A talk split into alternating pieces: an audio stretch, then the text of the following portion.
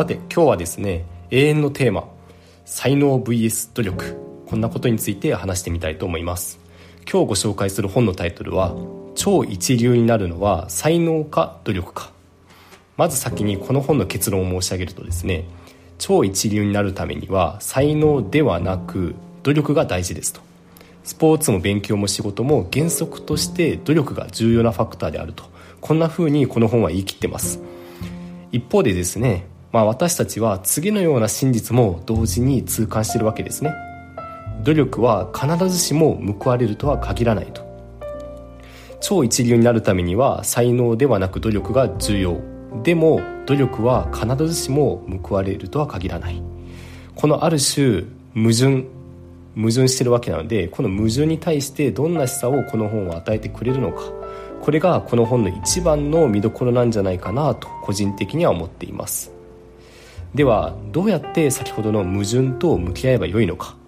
そのためには正しい努力の仕方と間違った努力の仕方というのをちゃんと知っておく必要があります。この本が定義する正しい努力というものは次の3つの特徴を持っているそうです。まず1つ目はコンフォートゾーンの外側で努力をすること。よくですね水泳を手っ取り早く覚えるためにはもう溺れながら練習した方が早いんだと、まあ、こんな話を聞いたことがある方もいらっしゃるかと思います。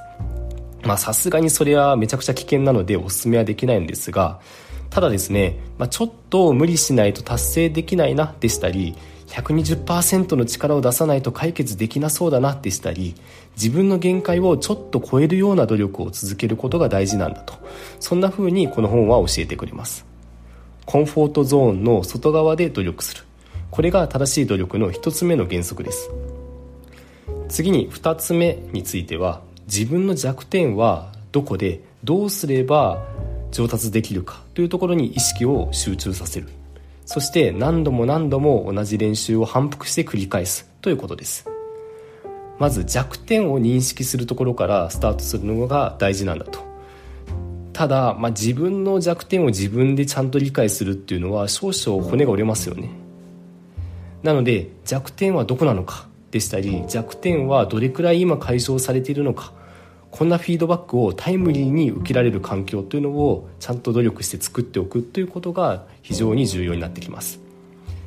あの世界的企業のネットフリックスもですね人事戦略の3本柱の一つに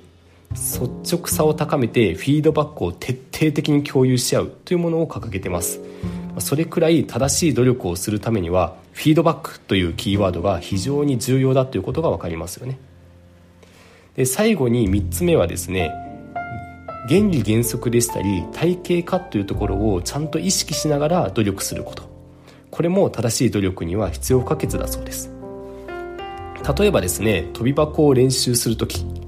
これを原理原則を全く意識せずに練習するとですね助走のスピードが足りないから飛べないんだ。もっと遠くから勢いをつけて走ってみようでしたり踏み切る位置がちょっと遠いのかなあるいは近いのかなと。でもうちょっと踏み切る位置を手前にしてみようかなでしたりあるいはなんかジャンプの角度がまずいんじゃないかなと。ジャンプの角度をちょっとずつ修正していこうでしたり。まあ努力の方向が分散しまくってですねなかなか上達するのが難しくなってしまいます。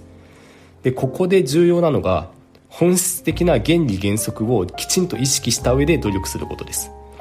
例えば跳び箱の場合ですと